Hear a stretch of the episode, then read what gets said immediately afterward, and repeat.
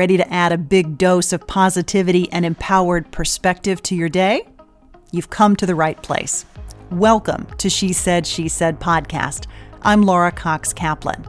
Here, we tackle everything from imposter syndrome and confidence building to the best advice on how to lead yourself through life pivots, including the ones that knock you flat. For the past three years, I've talked to hundreds of experts about their stories. Here, you'll find their actionable advice and lessons, as well as my own tools that you can put to use in your own life. Stick around. I think you'll find this investment in you well worth it. Hi, friend. Welcome to episode 150. My guest today is Megan Bushell. She is the CEO of Defy.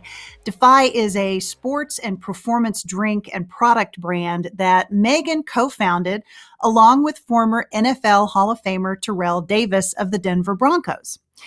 Defiance and perseverance is something that Megan knows quite a bit about because her story and her path to the C suite isn't necessarily typical. And I absolutely love that about this episode, and I think you will too.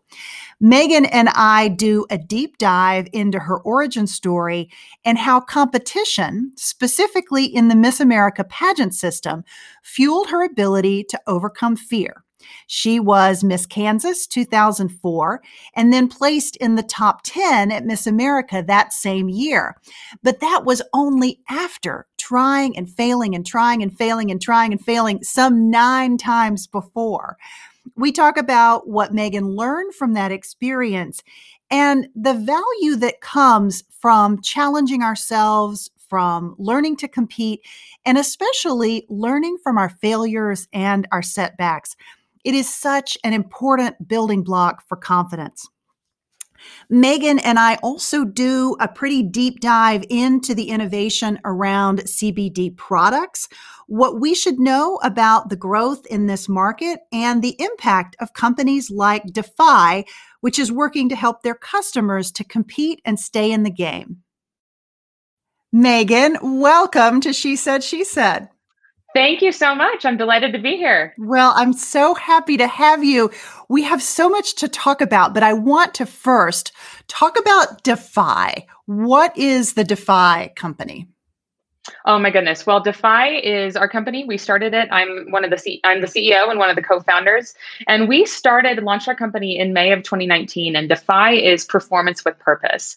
We are all about defying your everyday. And we initially launched the company um, with some, you know, very high quality premium CBD products. We started out with a line of isotonic drinks. So we expanded into um, CBD oil drops, which are also called tinctures, as well as a mentholated muscle balm. And what I'm most excited about now is that we've expanded our product lineup um, into the alkaline water segment. And we're rolling that out nationwide right now and giving back a portion of the proceeds from that water to the communities that we represent as a Black owned, woman owned, and veteran owned company. Okay, there's so many amazing things that you just said in all of that. So I want to break this down a bit. Sure. I want to start, Megan, by talking a bit about CBD because I suspect, um, speaking on behalf of my listeners, I don't think people necessarily have a good understanding of what CBD and CBD products are. How do they relate to, or what is the relationship bet- between marijuana and hemp and some of these other things? Like, I think there's a lot of confusion around this. You're not selling legalized marijuana.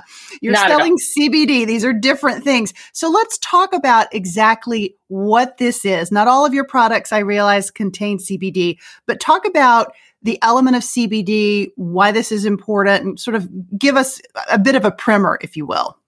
Sure. So CBD is one of the many extracts that comes out of the hemp plant. Hemp and cannabis are sister plants essentially. And you know, it's it's a great question. I think a lot of education is required um, for consumers in general because I myself back in 2017 had never heard of CBD. I wasn't a cannabis consumer. I didn't know the difference between cannabis and hemp and not just from a, plant structure and the benefits that come out of it, but also from a regulatory standpoint. Um, hemp derived CBD is entirely federally legal. Um, there's no THC in our products. So CBD stands for cannabidiol, and that is essentially a natural anti-inflammatory that occurs in hemp plants. Mm-hmm. And you can isolate those components as well as other minor cannabinoids that come from the plants and extract them from the plant and then put them into a variety of form factors, whether that's an oil, whether that's you know a, a ready to drink product like what we have, whether that's a balm or a topical or all sorts of different things. And it connects to the endocannabinoid receptor system that we all have in our bodies. And what that does is it essentially helps to heal us from the inside out. Mm. And so there's a whole host of different benefits there. Um, and there's a ton of information available on the internet that you can find to learn more. You know, when I started out and, and first really looking into this, it was because my business partner, Terrell Davis, who's an NFL Hall of Famer and, and former Denver Bronco running back, he had suffered on a daily basis, you know, from his the many hits that he took during his career in the NFL um, you know, that resulted in a lot of pain and inflammation that he was dealing with. He had no cartilage in his knees. Um, anytime he would do anything physically active, his knees would swell up to the size of grapefruits and he'd be kind of sidelined for four days, which is really tough for somebody who's a former pro athlete. Yeah. Um, and so we really came across this because we just were looking at something that was a potential solution for him and his health. And the more I learned about it, the more I dove in and read you know the World Health Organization reports around cannabidiol and its other derivatives, um, the more really excited and fascinated I became about the potential for this to be, you know, a health and wellness solution for millions of people around the world. And um, so that's that's essentially kind of where Defy was born was was really understanding the potential here for for this to treat a lot of people, for it to help a lot of people, and just overall improve their health and wellness. Yeah. How big of a challenge in your job as the CEO is it to counter some of the misinformation or misunderstanding or just lack of awareness about CBD? Oh my goodness. I, you know, that is a full time job, I would yeah. say. And education is so critical. And that's why it's so important for the media, for retailers, for consumers, um, for mainstream media, as well as, you know, industry specific, um, to really continue to push education and awareness around the differences in this. And I think what's so important is that for Defy, you know, we really drew a line in the sand when we realized this was something that could help a lot of people. But as we were looking into it just for our own personal use, there was no there was no quality control standards in the industry. There was no gold standard in terms of a brand that existed that we really felt safe consuming and putting into our bodies and knowing what we were actually going to be putting into our bodies because there's a whole lot of things out there. You know, the hemp plant, it essentially sucks up everything that's in the soil that it's growing in. And that can be good or bad. so that can be heavy metals, that can be toxic substances, um, chemicals, etc. And so, you know, in the early stages of this industry, there was a lot of concern um, because you had you had hemp being imported from um, China, from Russia, from other places, and there was no real trust as to what was in that product that you were potentially putting in your body. And so we realized there was an opportunity for us to develop that gold standard and that quality control system here in the US. And so that's what we set out to do. And not only that, not only being completely transparent in quality, purity, and potency, but also um, ensuring that all Defy products have 0% THC in them. And THC is, of course, the psychoactive compound um, that is found in hemp and cannabis plants that causes those psychoactive effects, which is, you know, why the recreational side of the cannabis industry exists. And again, that was not our focus at all. We were focused entirely on health and wellness. And we were able to um, essentially find a scientific partner that was able to remove 100% of the THC from all of our products to ensure that there's 0% in every Defy product. So you're getting all of the health and wellness benefits without the psychoactive effects that could be concerning for parents, for um, you know people who are drug tested at their jobs or things like that. And and so that's really education is is a critical component because not all CBD is created equal. Sure. Talk a little bit about uh, how you are managing for for safety and soundness, um, where these products are produced, and and how you're managing that piece of it, because it seems to me that that's really one of the biggest pieces.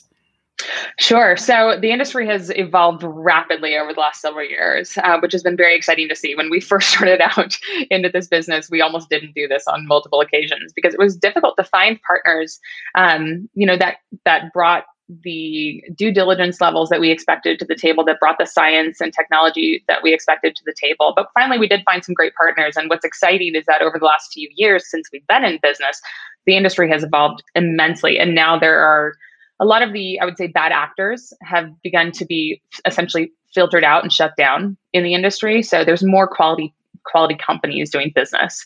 Um, in terms of what we do, we only work with third party accredited labs. Um, we do full panel testing on every product um, before it ever goes into our manufacturing process. Everything is tested multiple times at the supplier level as well as at our level and third party um, lab accredited lab levels as well. Um, and that's for purity, potency, heavy metals, pesticides, um, you know, other residual solvents and chemicals. And all of that is made available on our websites. So we're very, very transparent with customers. And of course, anything that doesn't pass with flying colors never goes into a Defy product. Um, of course, we work with only you know FDA certified manufacturing facilities, so everything is in full compliance with FDA manufacturing guidelines. Um, all of the facilities that we work with are ISO certified, so there's quite a bit of, of you know quality control that goes into the manufacturing of our products um, and it's done at the fda standard level for food and beverage as well as nutritional supplements yeah, interesting. So, because most people are not professional athletes and even smaller segment professional football players, who is your target target audience for this? Certainly those individuals, but I assume that your target market must be much larger than that. So, maybe talk about who your who your ideal customers are. Sure. So, Defy was really built for those who are, eh, you know, inspired to defy the everyday. And this is all about helping people, whether that's, um, you know, giving them the opportunity, whether they're a professional athlete, a collegiate athlete, maybe a weekend warrior, a yoga mom, somebody who's getting into cycling on the weekends, you know, somebody who's looking to improve their overall health and wellness and defy the everyday. And that defiant mentality is you know a community that we've developed and that we continue to build out because for us it's all about define the everyday and whether that's define injury define the traditional recovery process define age define the limitations that you know society might have placed upon you or other communities might have placed upon you define hatred define prejudice you know defy is that real mentality that that uh, is a thread that goes throughout our entire community and our product line and our brand. And so for us, you know, it's people that are dealing with pain and inflammation, people that are, you know, dealing with age, but they want to stay active and they still want to go play golf or tennis, you know, a few times a week, but their body's not performing the way that it used to when they were younger. And so there's really kind of a wide array. It's, it's built for those people who are looking to you know defy the standard defy the everyday and and improve their health and wellness in um, a variety of different ways what impact are the changing and evolving legal landscape around legalized marijuana and certain regulations as it relates to that how does that impact your business if at all recognizing that what you what you talked about before is mm-hmm. that these are are different elements and yet there's a relationship and my guess is knowing the regulatory world the way that I do, sometimes laws and regulations are a little slow to catch up, even though there may be a difference. Um, that's an assumption on my part, but my guess is that's probably pretty spot on here. So talk about how that how the legal and regulatory landscape is impacting your business and where customers can find the products as well. Well, you brought up a critical point, which is the legal and regulatory landscape and how that impacts the industry. And you know, it, has been the the CBD industry as as a whole, as a hemp derivative, really opened up in 2018 with the passage of the 2018 Farm Bill, which passed in December of 2018. And from that, the CBD industry already existed. You already had products in the marketplace, but the challenge was that there was no clear um, regulatory body overseeing them. They were falling under the guidance of the DEA instead of the FDA. And what that bill did was it made hemp and its derivatives federally legal and it moved it from the DEA as a scheduled narcotic overview and it moved it into the FDA's overview, whether it's in nutritional supplements, supplements or food and beverage. And that was a critical step for the um, for making you know quality CBD products available to the masses. Of course, after that, the next step is for the FDA to put out clear guidelines for CBD usage in food and beverage manufacturing, as well as in nutritional supplements. And unfortunately, for a variety of reasons, the FDA has been very slow to act in that regard. And because of their you know s- slow movement in the industry it has allowed bad actors to become rampant and really take advantage of consumers. It has it has uh, resulted in a variety of miscommunication misinformation out there in the industry on the internet for consumers. So it's really presented quite a bit of challenges for the industry at large for the for the you know players that are really here to set the quality standards and and to you know develop the industry and what it has the potential to be. Uh, we do believe that the fda is going to move. Unfortunately they obviously have their hands full right now with with covid and that has certainly set probably the projections for those timelines um, and guidance back somewhat.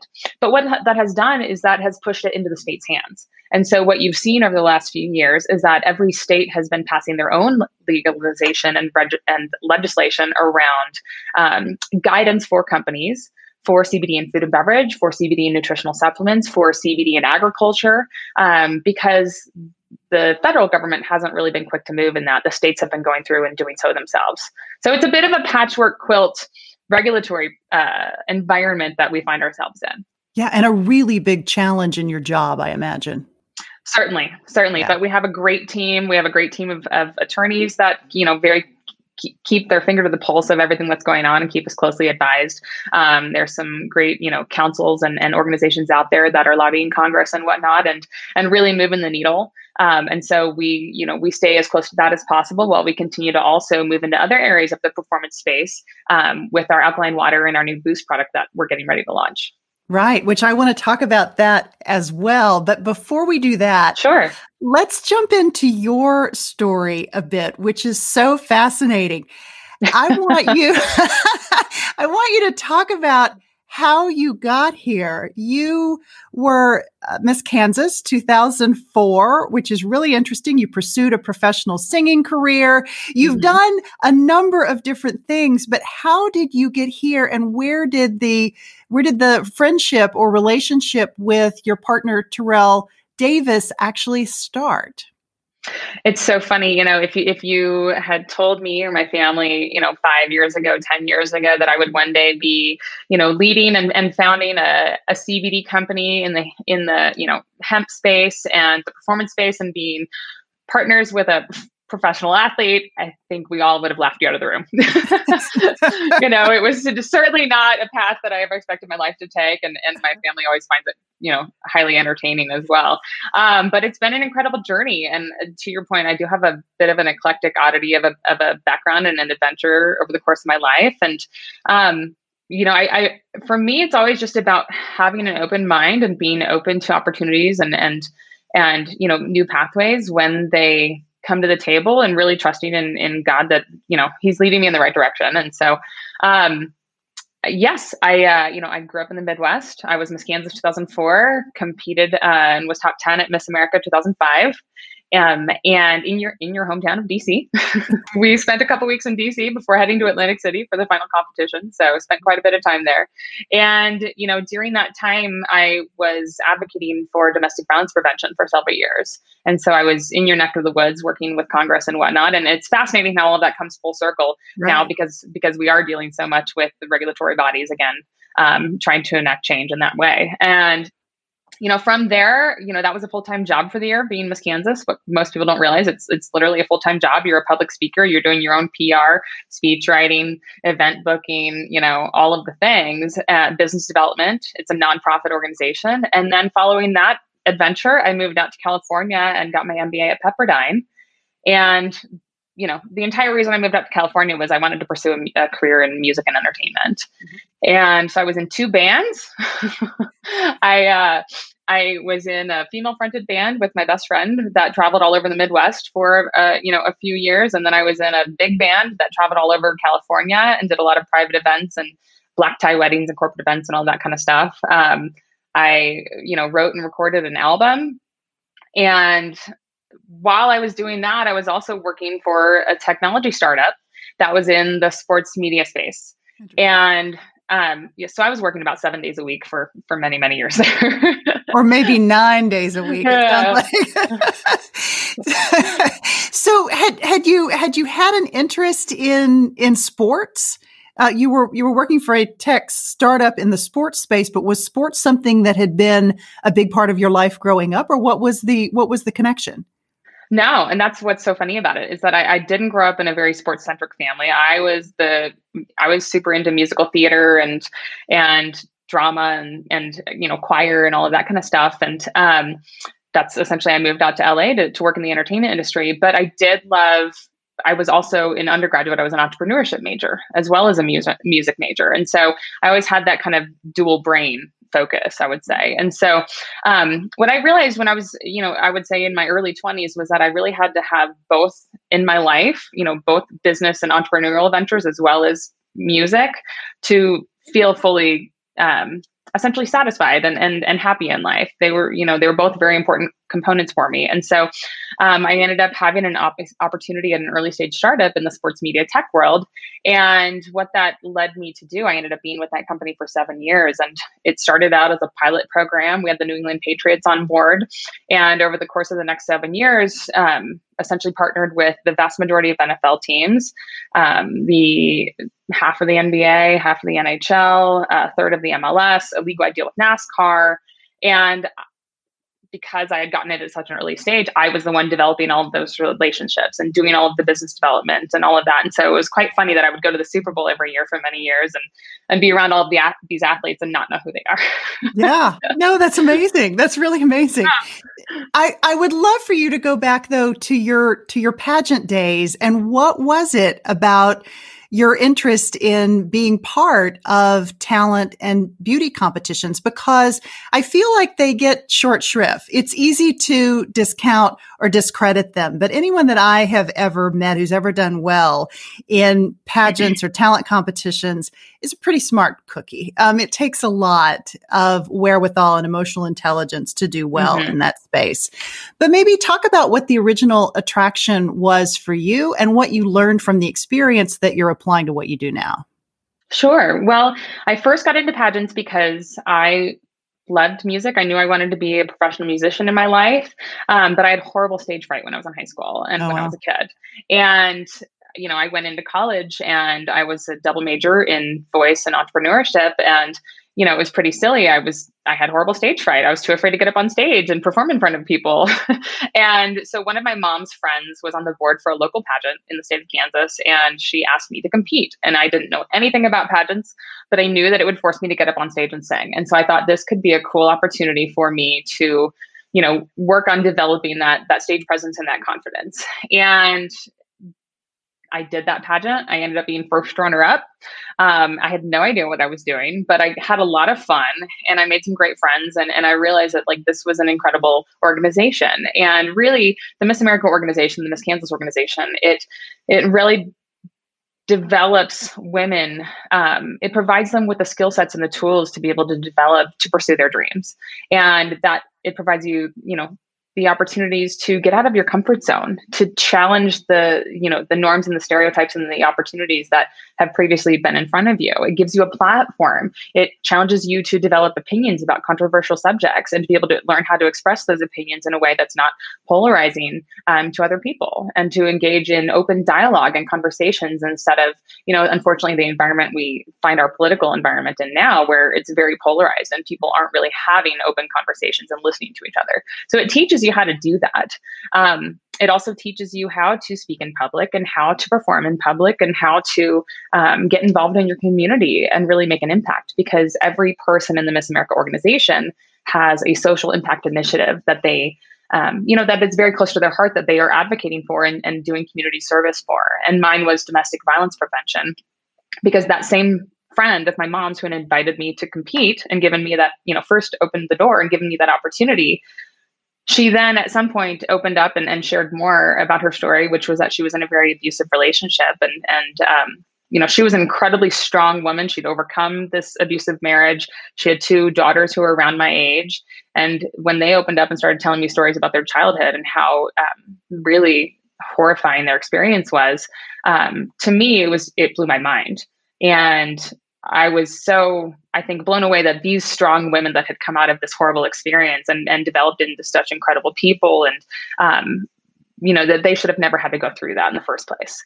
And so that became my, my, you know, an issue that I was extremely passionate about. And that became my platform, um, which I worked with for several years. And, um, that's I, I think that's one of the most important things about the Miss Kansas organization and Miss America is that it gets these young women involved at a very early age in important initiatives in their communities. And so they are really change makers and they become the movers and shakers and change makers in our world. Yeah.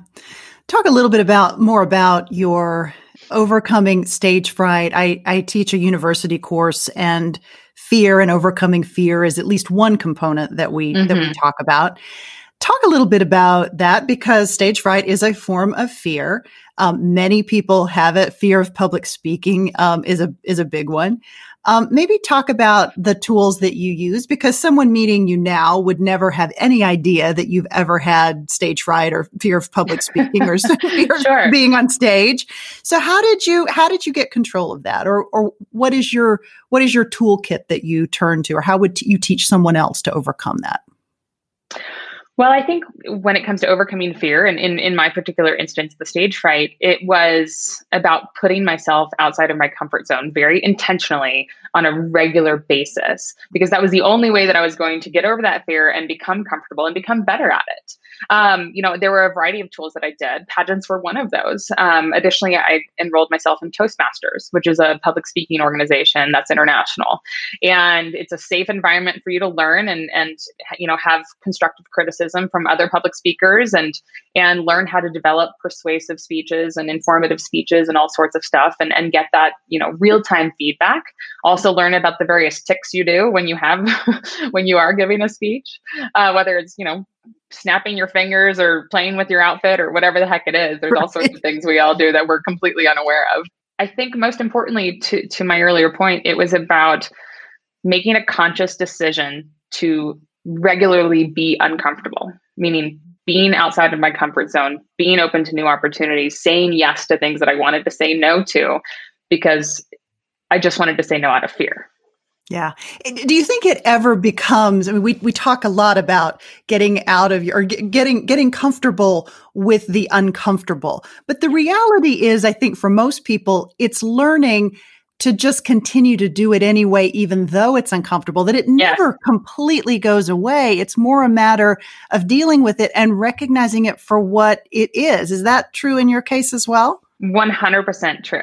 Absolutely. And I, you know, I would say practice makes perfect, but I would say it's never perfect. Um, it's just about that constant repetition is is what gets you essentially better. You know, I still get nervous when I get up on stage, whether it's to give a speech or whether it's to perform a song. Um, that will always be with me, but those butterflies also help to fuel the performance and to fuel the delivery, and it makes it exciting. Yeah, I, I, I love that you just said that. Several people who have come on the podcast, including someone just recently, um, said that that it was re- it's really about using what would otherwise be fear and anxiety, and actually channeling that into positive energy, which I think is such a great way to think about that. Okay, your whole origin story is so interesting, and I love how you Thank tie you. all these pieces together. And I do think, I mean, I did beauty pageants younger in life. I was I was like you know 11, 12, 13 and okay. I did beauty pageants. But I'm a big, big fan because I grew up in a very small town and this was my way of expanding my network. And to exactly. your point, building confidence and learning to compete and participate and not be afraid of an audience and all those sorts mm-hmm. of things, which are very important life skills that I think get short shrift because people say bathing suits and makeup and this and that. And it's, you know, it's a lot more than that it's so much more than that. It's really, you know, and I don't necessarily like the words that I'm about to use, but it's it's like a finishing school because it teaches you the things about being a professional and pursuing your your, you know, various career dreams and pathways that you don't learn in school. It right. teaches you how to communicate. It teaches you how to speak with a five year old to an 85 year old and everyone in between. Right. Uh, people of all sorts of varieties of education and experience and life. Um, it teaches you how to put yourself together and look professional and carry yourself in a professional manner with poise and grace and how to navigate dynamic and changing and awkward and uncomfortable situations. And that's something that is really lacking in any sort of educational system we have today. So you have to find, you know, other resources to be able to learn those skill sets. It teaches you mental toughness and how to overcome challenges and how to overcome failure. You know, I competed for two and a half years before I ever won my first pageant. Mm. I lost nine times before I actually won a pageant. and what that taught me was how to assess, figure out what I needed to do better, and then challenge myself to do better the next time and keep putting myself out there and then taking a step back. Okay, what went well? What didn't go well? What do I need to improve upon? And okay, let's implement that and then see what happens next. You know, and so it was it was that process that I learned through pageantry that I credit with pretty much every other success in my life is is that ability to go through the motions of trying and failing and trying and failing and trying and failing and reassessing every time and figure out okay what worked what didn't work and what can i do better? And you were probably also getting good candid feedback as a result of those failures and setbacks as well at the same time right? Absolutely. Absolutely. And it also forced me to take the emotion out of the process mm-hmm. because you know if i got too wrapped up in the fact that like i'm failing i'm failing i'm failing i'm failing you know you can just think that you're a failure and stop right but I had to realize that, you know, this is just a growth process and I have to take a more analytical viewpoint to it and not get so wrapped up. It's not saying that I'm a failure, it's just saying that this one thing that I did didn't work out. And how can I be better the next time? I love that um, because I, I do think that's such a big. I think that's such a big piece. The idea that uh, you know what you learn from failure is frankly more beneficial than what you learn from your successes. Um, it's all Absolutely. additive. We really shouldn't call failure failure because you do learn so much from the process. Mm-hmm. Um, so you go from Miss Kansas, you go to the Miss America pageant, you you begin to pursue a professional singing career, you mm-hmm. end up with this tech with this uh, sports tech startup company. So take me to the becoming a CEO piece and how did that all come together? Sure. Well, when I was with my prior company, I started out, you know, at, at, very much the ground stage. So it was myself, the CEO, the creative director, and the lead engineer, and that was it. It was very and, early stage. And and were you was your was the was the singing career a side hustle or something you were doing simultaneously, or how were you how were you doing all of these things?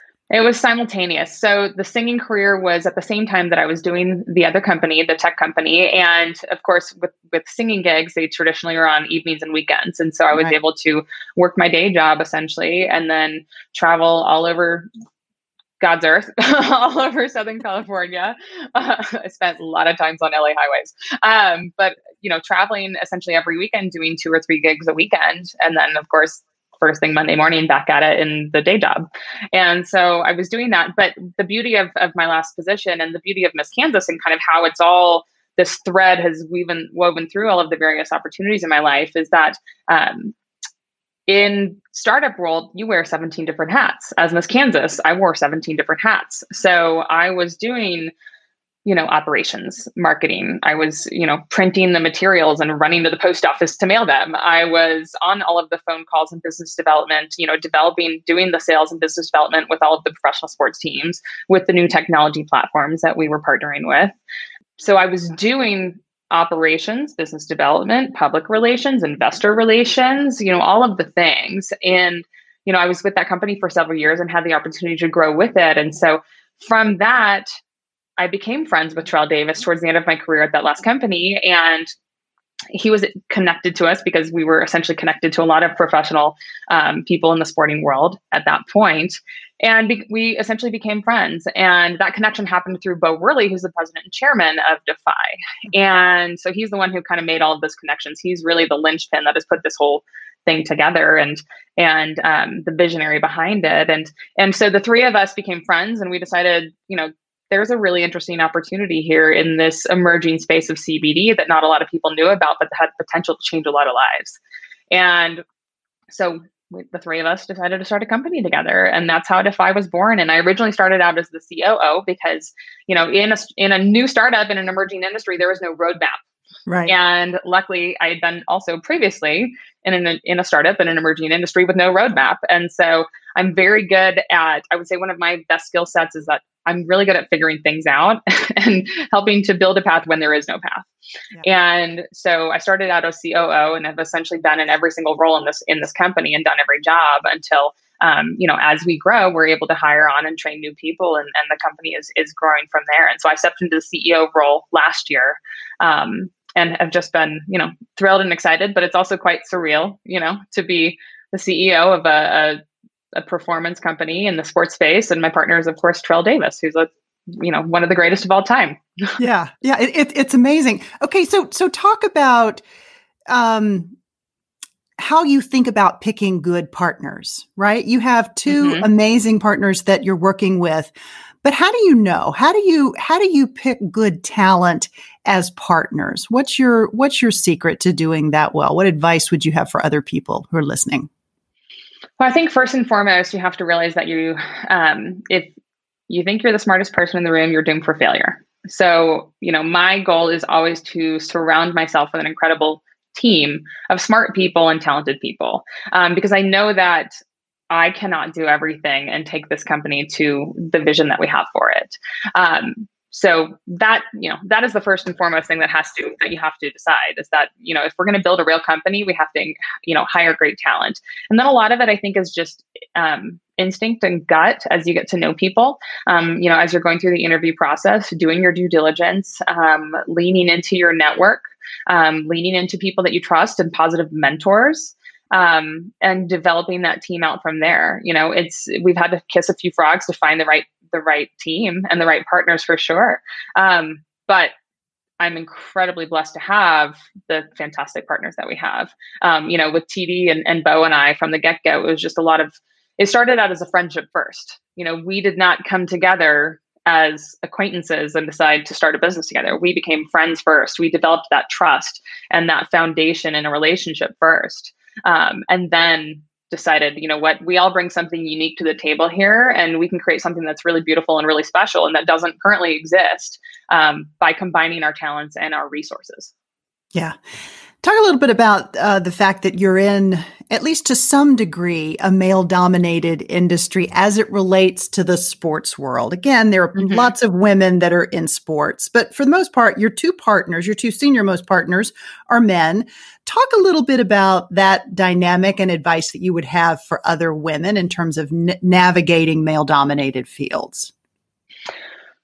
Well, I've always been essentially in male dominated fields in my adult career um, with the sports tech company. Obviously, that's a both the sp- the sports world, the technology world, and the media worlds are very male dominated worlds, and I was at the intersection of all three of those. Um, and I think it's about leaning into your talents, you know, and leaning into um, the assets that you have. You know, for me, I you know, I also come from the pageant world. And so, you know, there's a certain image, there's a certain stereotype, there's certain assumptions that go along with that.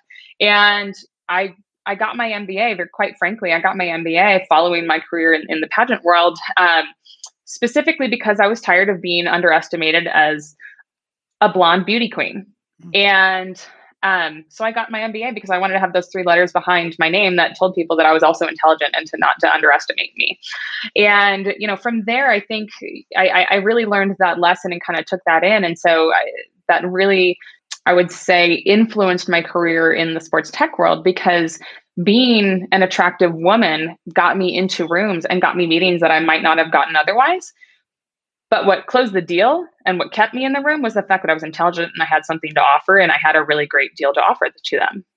And I think that so much about working in the male dominated industries is about obviously, of course, having poise and class and professionalism in everything that you do, um, but leaning into your assets. And, and you bring something, you bring a unique perspective, unique, you bring a unique look, you bring a unique viewpoint and opinion to the table. And so much is about leaning into that, you know, leveraging it to get into the room mm-hmm. and then leaning into the conversation and having an opinion and having your your your points fully developed and being prepared for the opportunities when they present themselves keeps you in the room and, and can help elevate you into advancing your career from there. Yeah, I mean that's really really great advice. It also requires too that you understand your value in terms of what you're bringing to the conversation and what you're what you're bringing to the organization. What's your advice for thinking about how to understand your own value in an organization, male, male or female, but understanding where you fit and what you bring to the table. Speaking from my perspective and my experiences in the startup world, you know, there are always so many gaps that need to be filled and so many roles that need to be filled, but not enough time, resources, people, et cetera, to be able to fill them. And so, what I've always done as I was earning my way up was essentially recognizing those gaps and figuring out which ones that I could fill to bring value to an organization and to solve problems for an organization. And that may be just you know trying different things putting yourself outside your comfort zone and whether that's trying different roles you know different areas of research different opportunities that you haven't tried before and learning if you are good at that if you have the capacity to build into that and to really develop that role inside yourself and that skill set inside yourself. And if so you will just continue to add value great gain new skill sets and solve new problems for any organization that you're with. And so i think for me you know a lot of people are you know experts in a particular field and that's fantastic and some people are generalists and can do a lot of different things and that's fantastic as well and i think it's also just you know being open to trying new things figuring out what you're good at and what you aren't and leaning into those and identifying how you can help solve problems for organizations yeah, I love that. That's a that's a great answer. When you think about what's next, and you you actually touched on this a moment ago, um, Defy has branched out into non CBD products as well, and you've also had a chance to really begin to develop your whole corporate social responsibility platform too. And this, as I understand it, you did during COVID. Maybe talk a little bit about that piece of the business and how it's developing and how you used that COVID time as a corporate entity. Sure. When COVID first came out, I, I will take a step back and actually say that before we ever launched the company, we were dedicated to having a CSR, and we knew that we wanted to specifically honor and serve the military and military veterans. Um, my partner, Terrell Davis, TD for short, um, you know, he he when he was in his time in the NFL, he actually created the Mile High Salute.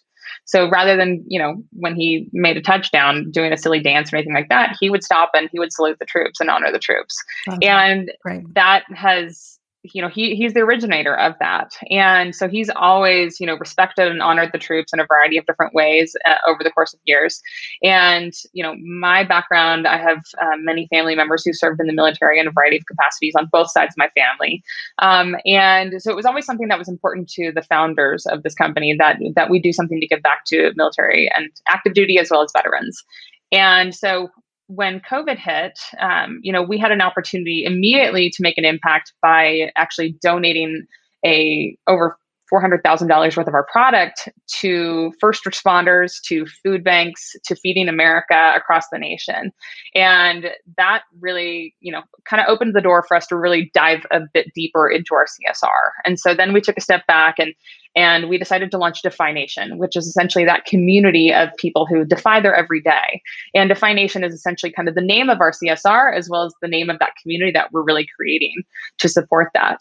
And what we also realized through the course of the last year was that and it's it's funny that we had to kind of have a light bulb moment around this but defy is a black owned woman owned veteran owned company mm-hmm. and we ha- we didn't even realize that because it wasn't something that we had you know in purposefully architected it was just the nature of a group of founders coming together and a group of team members coming together that were the best people for the job that also represented these really interesting communities and brought these unique perspectives to the table. And so we expanded our CSR in addition to supporting veterans to really serve the Black community and the women's community. And so with the launch of our new Defy Alkaline Water, we're actually donating a portion of the proceeds from every bottle sold to three charities that we've selected that serve those communities. So Defy Nation is essentially the community that we're aggregating um, and the platform through which we are driving these donations to the Disabled American Veterans Organization, to the National Association of Women Business Owners, and to the Center for African American Health. Um, we've also done work in the past with Team Rubicon, with Team Red, White, and Blue, and a variety of other organizations. And we just look for different ways to, you know, get involved and, and make an impact. Yeah, that's such an amazing, what you just said was so amazing in that you hadn't really thought about it. But the reality is, the who you are is part of your your culture and the values in the organization. And so it was so inherently there in terms of what you were trying to do. You mm-hmm. didn't you didn't necessarily have to articulate it because it was there, right? Yes. Which I think is such an interesting element as it relates to thinking about creating a corporate or organizational culture. If you are who you say you are, like all of the bells and whistles around corporate social responsibility should just be additive and talking about what's already there as opposed to creating right. something that's completely separate, um, which is such an interesting piece. And I think sometimes people really miss that. Well, it had to your point. It needed to be whatever we did needed to be authentic and true to who we are, and and that was something that was just a natural extension of of who we are and what we believe in and what we represent. Yeah. It is. Um, it's still a real challenge to get more women into the C-suite and into CEO mm-hmm. jobs in particular, as you well know. Um, you have a lot on your plate currently, not only as the CEO, but you're also the stepmom to three children. You've got a lot going on in your life. I don't know if you still sing professionally, even even part time, but uh, maybe you still dabble in that a bit. But maybe talk a bit about this whole notion of dare I say, work life balance. I, I, hate the mm-hmm. term, but for lack of a better one, um, how do you how do you balance and prioritize all of the people and things in your life that you're trying to accomplish? I really look at life in seasons and try to give myself a bit of grace for whatever season that I'm going through and, and the environment around me, you know, the people in my life, what what season they're going through as well. And, you know, we've all had a very interesting season over the last year um, dealing with COVID and adjusting to working from home, to schooling from home, to um, you know new technologies and all sorts of different things, and not to mention the added stress that all of the uncertainty that occurred within the last year has added to everybody's lives in general. And so, you know, I how I approach work life balance, I think I'm always looking. I believe that I'm a work in progress and that I always have areas for, for growth and development. Um, but I also try to give myself a little bit of grace that, you know what, this might not be the season where I'm in the best shape of my life. This might be the season where my business is growing and my family is is um, you know focused on those needs, whether it's learning how to virtually school or do all of these different things. And and I don't believe that you can quote unquote have it all at the same time. I believe that you can have a lot of um, you know wonderful things in your life, but I believe that you to really accomplish anything, you have to be focused. And so you have to determine what your focus is for this season or this moment in time. And so for this season and this moment in time, my focus is on my company and building it into, you know, what we believe it has the potential to be, as well as on, you know, our family and and navigating this uncertain time that we all find ourselves in. And so I don't sing anymore right now. Um, I would love to you know pursue singing again at some point in my life but that's not my focus right now because it's not the most important thing on my plate um, i'm certainly not competing in a swimsuit anytime soon again so you know it, it's it's it's those things where it's it's it's about prioritizing and and you know giving yourself a little grace in the other areas yeah. Um, you mentioned COVID. COVID affected all of us in one way or another. Are there any changes that you think you'll make as a result of the experiences over the last year, year and a half? Well, what's interesting is that we as a company had actually moved out of our, our pre existing corporate office at the beginning of March. And we were in the process of, of identifying and signing a new lease on a new a new office space. And then, of course, COVID hit and everybody started working from home. And so, um, what's great about that is that I don't know that we will have um, you know traditional office spaces the way that we all used to. Um, our team is currently spread across the country. We've got people in Texas and California and Nebraska and North Carolina and of course Colorado where we're headquartered. Um, and we're all quite efficient now, I think, at working from home, and and the company has also saved quite a bit of money in terms of um, the the pace at which we are able to rapidly expand right now in terms of meeting with new critical retailers, new distributors, new partners, you know, we can have meetings with some of the top retailers across the country within the course of a week because we're doing it from our home desk rather than having to travel across the country to meet with these people face to face. We have face to face meetings through our computer. And I think that that has absolutely changed the course of business as we know it um, and identified a lot of efficiencies in that way. So, um, you know, I, I, think that's absolutely changed and, and that will continue to, to, you know, have a tremendous impact on on work life balance and you know how we travel where we work. You know we as a family went to california for a week to get out of the cold and to go to the beach and we were sitting by the beach having the same meetings and the same conversations that we would have been if we were sitting in the snow in colorado. So um, i think it opens up a lot of unique opportunities as we move forward. It's been such an interesting dynamic uh, for so many people for a host of reasons. Um, as you think back on your life, if you could boil down your advice and maybe give your 22 year old self a single piece of advice, or any 22 year olds who might be listening to this mm-hmm. podcast, mm-hmm. what would that be?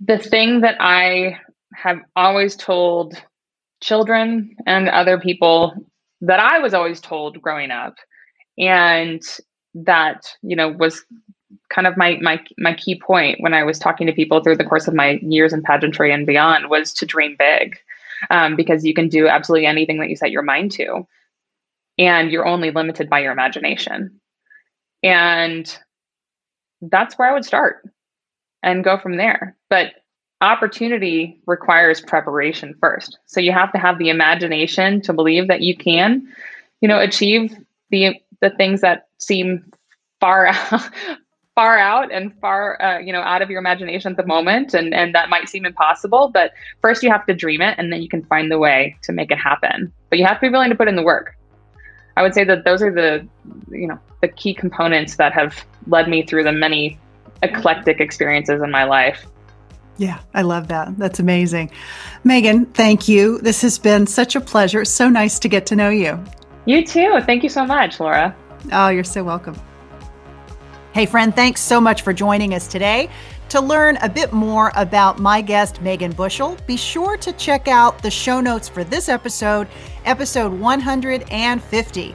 You'll also find a link there to Defy, the CBD sport drink company that Megan co founded with Terrell Davis. Now, before I let you go, I need your help. If you're enjoying She Said, She Said podcast, I would love to hear from you. And there are several ways that you can contact me and send us some feedback.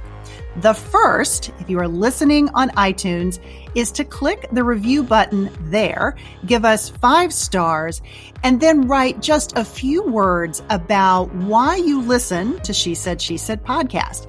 Those comments help others who are looking for podcasts like this one to find it. And I also love hearing from you. You can also direct message me on Instagram at Laura Cox Kaplan or at She Said, She Said podcast. And finally, you can use the contact link at the She Said, She Said podcast.com website to send me a message as well. Be sure to include why you listen and what we can do to continue to improve this content and make it even more meaningful for you. Friends, most of all, I am so grateful that you've chosen to spend some time with us today.